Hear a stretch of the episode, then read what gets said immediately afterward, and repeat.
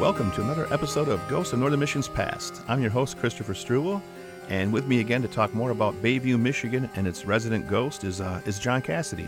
Um, John is founder and investigator from Bumps in the Night, a paranormal research group here in Petoskey, and uh, John, again, as I mentioned last uh, episode, has a gift some of us may not welcome. Uh, John is a, a medium, and he sometimes sees and understands things that the rest of us may be glad we, we don't experience in our daily lives. John and, uh, and I have spent quite a bit of time over in Bayview. He hosts uh, a paranormal conference there every year, and we host our Hemingway conference there uh, the last, well, three or four years now. And uh, it's just a, a fun place to go and step back in time. Um, Bayview is a very special historical uh, Methodist summer retreat. Uh, it's a, it's a, also a Chautauqua encampment based off of the one in uh, in upstate New York. Uh, it was founded in eighteen seventy-four, and over the years, Um, one hundred forty-seven, one hundred forty-eight summers now, Bayview has hosted some of the greatest creative and scientific minds, uh, including Helen Keller, Hugo Gottsman, who was exiled from Vienna by Adolf Hitler uh, during World War Two. Um, and they're also a very, very progressive community, going back uh, to civil rights. Uh, Booker T. Washington, um, Grace Hall Hemingway also spoke there. Um, Uh, and all of that creative energy, I, I feel, has, has left a little bit of a residual uh, residue there also that people experience off and on when they're when they're visiting uh, Bayview. Uh, John and you and I last time, we, we left off talking about the Terrace Inn, uh, which was one of the five original hotels there in Bayview. And uh, I had a, a couple more stories that kind of came to mind uh, over the last week since we last spoke. And, and one of my favorite ones is uh, a friend of ours was married there, um, I'm going to say eight, nine years ago. Uh, wedding went off without, without a hitch. Great, great experience. And then their first anniversary, they wanted to go back to, to Bayview and the Terrace Inn, which is where I just spent my honeymoon and also my first anniversary at the Terrace Inn, um, with with no accounts of the paranormal, just uh, just just normal oddities. But they're spending the evening there. The second night, this is their this is their honeymoon, and uh, she wakes up in the middle of the night and she clearly remembers a, a man uh, walking around the bed. And it was enough that it woke her up, and she couldn't necessarily see him. The lights were off. It's not a, a real dark room, but she could absolutely just feel his presence, and she knew it was a, it was a masculine presence. She's a little bit hysterical, and she wakes up her husband. This guy's like six foot three. He's a construction worker here in the area, and he says, uh, "We're gonna pack our bags. We're we're we're out of here." And she's, "I woke you up to protect me, not to not to leave the you know leave the leave the room." Um, And we hear those scenarios at, at different hotels around town here also. The the Perry Hotel, off and on, have had guests in the in the front lobby at four o'clock waiting to leave. Um, but, John, would you mind uh, maybe sharing a, um, a couple more experiences that you have you have had in the Terrace Inn during the conferences or otherwise, or maybe even just uh, things that have been uh, told to you after the conferences by the forty or fifty so attendees you usually have? Uh, yeah. Uh, again, I could write a, a book on on some of the experiences there um, that I've heard of or, or that I've experienced. But there's a few, you know, that that come to mind. Um, the little boy that we we talked about on the last episode, often seen in, in the lobby um, during one of the events that we were having. Um, we host Little Traverse Bay Parafest there, and this, this upcoming year will be number eight. And I'm watching the conference, the lecture, through the window that goes into the dining room, and the one door's open, the one door's closed. And I glance, and I could see in the reflection, we could see the railing to the stairway that goes up. And there's this little boy with his hands on the rail, just watching everybody.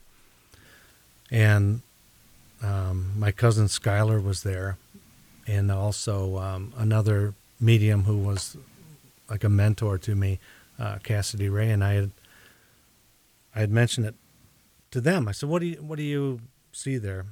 And um, they had both seen it, so that kind of helped me feel a little bit better that I wasn't going crazy. But the little boy's there a lot. Um, I remember one experience there that didn't involve our our group, but it's in the book that the Terrace Inn holds. And they're really good about, you know, if you want to read the book, you can read the book, all the experience that have happened there. And a couple woke up in the middle of the night, and there's this little boy at the end of the bed. And they flip on the light. Of course, the little boy's gone. And I believe this happened a second time. Second time was three or four in the morning. And needless to say, they were at the lobby checking out, ready to depart. I guess that doesn't happen often, but occasionally it does. But there's a lot of accounts of, of people waking up in the middle of the night and someone in their room, and they'll hear people in the bathroom, they'll hear people in the room next to them, knowing that it's um, not occupied. occupied. But yeah, over the years we've had we've had some great opportunities to actually um, be able to investigate there, you know, mm-hmm. over the weekend when it wasn't being used in the spring. So you had the whole the whole building to yourself. Yeah. Nobody's making these noises. During shutdown. We're the only ones there. Yeah. So we know if there's something going on, we know. Um, and we've captured some some images there, you know, that we have um, evidence of. We've, we've captured some video. And you set up all the the modern electronic um, surveillance equipment that you see on all the television shows. You guys stay right right on the top of the game with all the up and coming new technology when you're when you're doing these yeah, investigations. Multiple infrared cameras, um, uh, structured light sensor cameras, which you know people see on T V that that the uh, the screen will actually show a uh, three D image in a stick figure. Mm-hmm. Um, voice recorders, stuff like that, you know, and and actually some of my favorite equipment is the the most simple ones. Mm-hmm. And just, just that recorder, I mean, that's that's that's one of the biggest phenomenon, right? Capturing voices yeah. that we can't hear while we're recording, and you go back and listen to this tape, and it could just be a simple cassette recorder. And yeah. that's uh, E V Ps, right? Electronic voice phenomena. Electronic voice phenomena, yeah. Still one of the best tools. Just It's that, one of the best tools out there. And one of the hardest ones to kind of fool. Uh-huh. yeah. You know, you know, you had uh, the first conference you had there, the paranormal conference, um, you had forty-some guests. And they came into Petoskey, and they were doing a tour with me. And I took several groups of them aside, like in groups of five or six. I kept asking them, you know, you guys are in Petoskey, uh, going on my ghost tour, but, you know, Bayview has all this energy, and the Terrace Inn specifically can be a hub. I think it's a hub just because of the fact that there's so many people that are there through the season, even when Bayview's not open. Uh, you can still stay at the Terrace Inn, so they have more chances to have, you know, these reoccurring uh, phenomena. But mm-hmm. I had everybody in different groups, and I said, you know, what what, what have you felt there? Uh, and and several of the people that come into your conferences, they they have uh, a little bit of, a, of an ability that some of us may not have to. They may be a little bit more sensitive. Right. But it was funny because out of every single person that I asked, every single one of them said, the second floor landing, between the second and third floor, Uh, to the right, going towards that, that wing of the hotel that we know has all this activity. And over the years, it's it's funny, it seems that on that right side of the hotel, as you're looking back to Bayview proper, uh, as you en- enter the Terrace Inn, you come in what was once the back door. But it seems that section on the right, the third floor, the second floor, the first floor, the kitchen, they get a lot mm-hmm. of acti- activity in the kitchen. And then, of course, the dry storage room right underneath of that, which used to be one of the, the sleeping rooms and the old ice cream parlor. But it's like, It's like this this this line right through the middle of the that yeah. wing, and that hotel gets all that activity. Um, a friend of mine was recently staying in the downstairs suite, and uh, as you know, you and I don't have a whole lot of hair on our head. Uh, um, three in the morning, uh, he's woken up by his daughter, Olivia, and she says, uh, Dad, Chris is outside the window. And John is his name, John Kohasse, not too far from your name. Uh, he calls me about nine in the morning just to see what the heck I was doing there. And I, it, it wasn't me. Um, and Olivia had several experiences with that man peeking in the window that night. Um, we, we live in a very safe area, and there's, there's, I, I really believe it wasn't an, an active uh, man walking around the building. I think she right. was capturing, as we know, children can see these things sometimes. And there's been all kinds of accounts down in that basement. Um, uh, the rocking chair tends to rock back and forth on its own. Um, a guest that was with me last week, she uh, she heard the rocking chair going all night long uh, from her room on the first floor. She could hear the rocking chair downstairs going back and forth. She investigated and actually saw this chair rocking.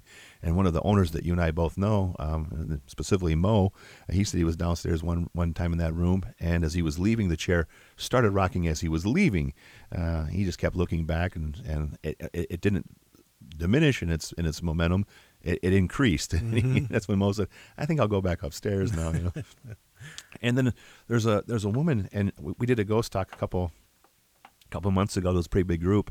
Uh, we were all distanced, thank God. But um, and, and she came up to me. She said, you're not going to talk about the Terrace Inn, are you, in this, this ghost presentation? I said, well, yeah. She said, well, I've spent two or three winters there as the, as the caretaker, and I spend the nights there, and I'm there when there's nobody else in the building. And she said, I can tell you right now, there's there's nothing that goes on in that building. By the end of the uh, the talk, she had given me three or four different scenarios of things that she had encountered. And, and one was walking into the kitchen when she was the only person in the building and, and seeing this woman in the kitchen. Um, another time she saw a man in the kitchen. Um, one of my favorite stories about the kitchen goes back to when a, a former owner had the hotel. They were doing renovations, and she was in the building alone with her son. Here's all, I think I can swear a little bit here, she hears all hell breaking loose in the kitchen upstairs. Well, she's terrified to begin with, and she's in this old hotel, and it's this is just before Thanksgiving, and she was making pies that night. And uh, so she was kind of uh, a little reluctant to go upstairs, but she did. And she goes into the kitchen expecting to see pots and pans and stuff in all disarray, and it's, it's pristine, just like she had left it. Mm-hmm. And this happens three times that evening, and the final time she went upstairs, the wall behind the um, stove was just cherry red. Uh, she, the old the old oven had on and then uh, off. That was it, and on was full on. Mm-hmm. And she said, uh, and when she left that night, she forgot to turn the ovens off. She was so frustrated with these pies that she was trying to get to to harden up that, that evening. And she said, I'll, I'll just do it in the morning. The heck with this. And uh, when she turned the ovens off and went back to bed, not another sound. But just prior to that, I mean, she swears there was pots and pans flying through the through the kitchen, just, just all this chaos, all this ruckus. And it just seems that, and I've heard this several times, that the, the one of the entities in the building tends to be sort of a caretaker that's kind of caught in time there and, and feels a responsibility to the to the historical building that's uh, you know so relevant to, to Bayview. Yeah. One of the uh, entities that I see there often is the, uh, the older male caretaker. Mm-hmm. Um, which we believe was from nineteen eleven when the the new Terrace Inn opened. And um, a two maids in the maids' outfits. I see them often, and okay. It's always the same one.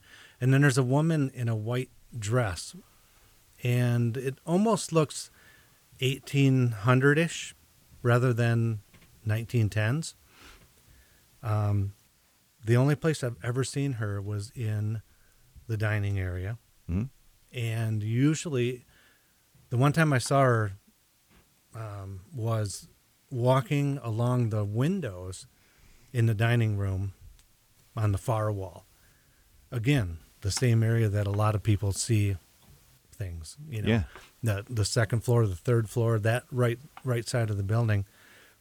Um, my thought is she wasn't attached to the Terrace Inn as we know it. She was attached to the original building because that's where the the first Terrace Inn sat. Mm-hmm.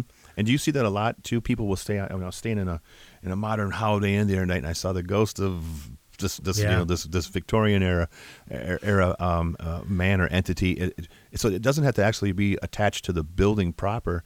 It can just be the locale, and mm-hmm. that might not even be the restrictive uh, you know um, parameters either. There's a store in town that I've experienced things there. My wife has. Everybody that has ever worked there has, and it's a newer building. Mm-hmm. You know, there's no reason a ghost would be occupying that building. No, but it's a- if it's attached to the land, that's a different story. That's a whole different story. And I think a, a lot of places are n- not haunted, but they have visitors from previous lives or previous um, buildings that occupied that property. Different incarnations yeah. throughout time. Doesn't necessarily, I mean, you, you put up a house somewhere that used to be, I mean, look at Key Gomic, what it used to be, where D and W sits, you know.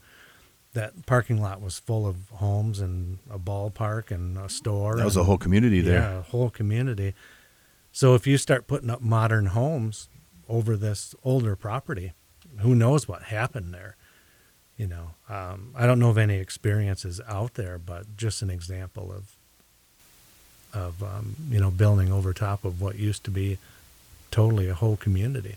That reminds me of, uh, um, and we'll jump forward, and we'll probably re- readdress this this community at some point too, but we mentioned it a little, a little bit earlier, um, Harbor Springs tends to have a little bit darker energy over there.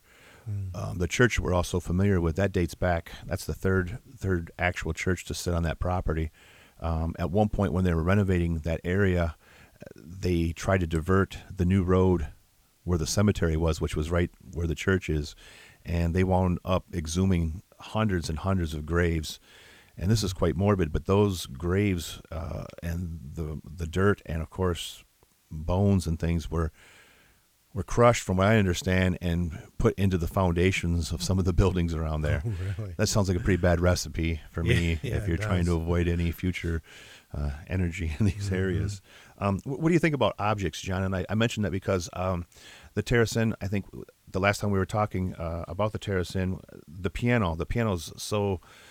Um, well documented to, to play on its own. You know, when I'm doing mm-hmm. a ghost tour there and it starts up on its own, that's that's kind of a nice bonus for me and my group. But I, I still wonder at the end of the evening, you know, what the what the hell just happened here? Yeah. Um, that piano used to be in the home of the original Terrace Inn owners. So that piano left their home, was in a couple different locales before winding back up in the Terrace Inn. Oh, okay. And uh, I I just feel that, and, and the Perry will tell you, uh, Perry Hotel, they're out there actively searching for old artifacts and furniture and beds that re- relate to the original Perry Hotel going back to uh, eighteen ninety-nine there. And there's a, there's a phenomenon in that building that when they bring these objects back in, sometimes the energy or the um, the accounts of uh, paranormal will, will pick up in, in the room where this this this. new old piece of furniture sets. And you think that, have you any any um, any, any thoughts on uh, objects themselves holding some type of an energy? I know I know books also tend to really uh, show up in these these accounts a lot of times, and I think that's because when you're reading a book, you're taking so much out of it. I think maybe maybe we're putting a little bit of ourselves back into it. But yeah, yeah, that's very possible. Um, I think objects very much hold energy. Mm-hmm. Not everything. Um, you know, if that was the case, every antique store in in the country would would be the place to investigate. Um, but I've come across objects, uh, not very often can I put my hand on an object and, and feel its energy, but there's been a few times. One was in an antique store mm-hmm. um, where I, I was able to tell the whole story of, of the woman that owned that. And it was great because about two weeks later, the, the guy called me up. This was down in um, Gibraltar, down by Detroit. The guy called me up and because he was distraught about selling it. I said, don't don't sell it. Just let it sit here. The right owner will come in and find it. Mm-hmm. You know, it, it's going to sell itself. Well, he ended up selling it two weeks later. And this couple just walked in and they were just drawn to it. He then found out some information about it and was able to corroborate the story that I had given him of the woman that did own it. So that was kind of a, a really neat experience that I had with, uh, obviously more detail than that, but it um, it was one of the, the neatest experiences I had with, with an object. But one of the things we do when, when we investigate someone's home, especially if they have a newer haunting or activity, one of the things that we ask them is, have you purchased anything recently recently and brought it into the house, especially antiques? And we'll find a lot of times they have. Um, one person, it was a, a car, and uh, there was, you know, uh, antiques, especially objects, bigger objects. And, and depending on who owned it, you know, they, they could have a special attachment to it. I, I've heard that with automobiles before, too. And uh, um, jumping back to the Terrace Inn real quick, too, um, uh, when the uh, the owners that I know, three three previous owners ago, they were they were renovating the hotel. They were bringing all kinds of these objects back in. They were trying to, trying to find things there. Um, another thing that was happening uh, during that, that year when they were renovating the hotel was uh, they'd wake up, they were sleeping on the third floor in the basement, I'm sorry, the sec- the first floor, the, the basement, kind of like a walkout basement there, the terraced, uh, terraced inn, which is, you know, how it was uh, named, because that whole area was, was terraced like uh, like Martha's Vineyard. That's how it was originally laid out, Bayview. But they were they were experiencing uh, in the rooms that they had started putting some of these vintage pieces of furniture back in. Uh, they'd wake up in the middle of the night and the, and the water would be running upstairs in these in these rooms. And I remember uh, the wife going up there, and she, she said she, she physically couldn't turn the, the, the faucet off. She had to have her husband come up. Mm-hmm. It had been turned on with such force um, that, that she she literally could not turn the water off. So I'm not, we're not talking about a leaky gasket here or anything like that. Yeah. Um, and again, the you know the, the, the old maids' uniforms in there. Uh, it's just when you're walking around, that gets just a little a little creepy sometimes when you when you see those those those maids, especially when you're not experiencing it, expecting it. You turn around, you this woman staring at you, you know, in a full bust there. But that's a, and thank God it's just a, a mannequin. But uh, yeah, when I was at the the inn one of the first times again, I'm standing there waiting to talk to um, to Patty or Mo, one of the two, and I felt something move behind me. So as I look, I see this maid walking behind me. And you know that if you're standing at the the main desk there in the inn, the back door is actually behind you. That's the one that you, yeah. you come into. Um, she kept coming by there like she was going from the kitchen to the outside. And when I had talked to them about it, they said, well, at one time, that's where the maids would enter. That would have been the... There was a stairway there. There was, yes. Yeah, which is still there. Still there. Goes yeah. to the original home down front yeah. of the owners. And um, the maids' quarters down, maids down quarters. there as well. There's that's a right. bunch of little tiny rooms down there.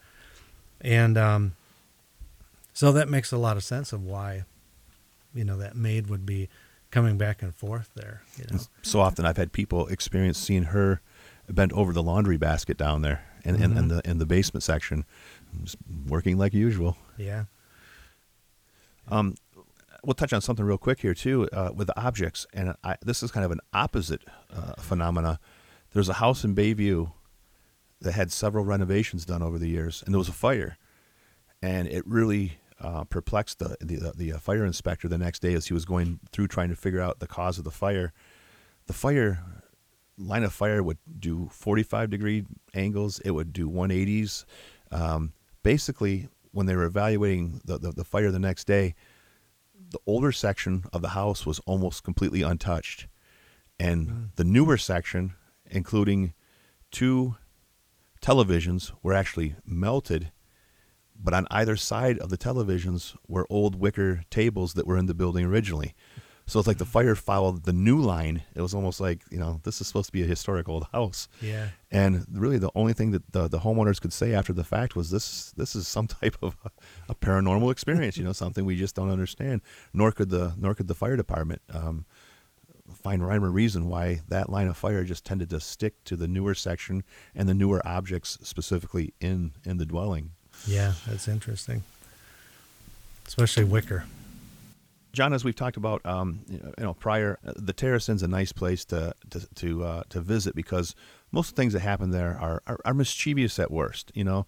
And there's even some positive things, like I've mentioned tonight, where there's there's um, there's accounts where it seems like this caretaker, this this timeless caretaker, is trying to actually protect the building. Mm-hmm. Um, I think between the two of us, we, we we've had you know, hundreds of experiences, minor and major, in the building, and, and then also all of our of our guests that on, on our tours and conferences. But um, as we mentioned earlier too, sometimes you you, you can be somewhat somewhat overcome with, with emotion sometimes in, in some of these experiences, and it doesn't have to be a grand experience like you like you mentioned. It's not some big black curtain coming down or this veiled, you know, cloaked uh, uh, physical entity coming at you or anything, but.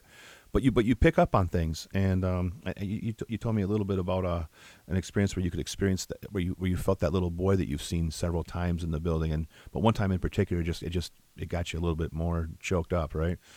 Yeah, um, it, it's called empathic. A lot of people are and don't realize it. Sure, um, but I pick up on people's emotions. You know, if they're angry, go to Walmart. And there's times that I actually have to leave mm-hmm. because the energy is so bad there.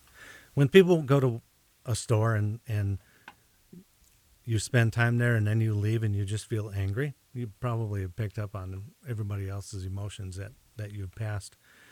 And um, it can be difficult at times, especially like uh, funerals, you know, because there's so much emotion and, and, and things like that. But there was...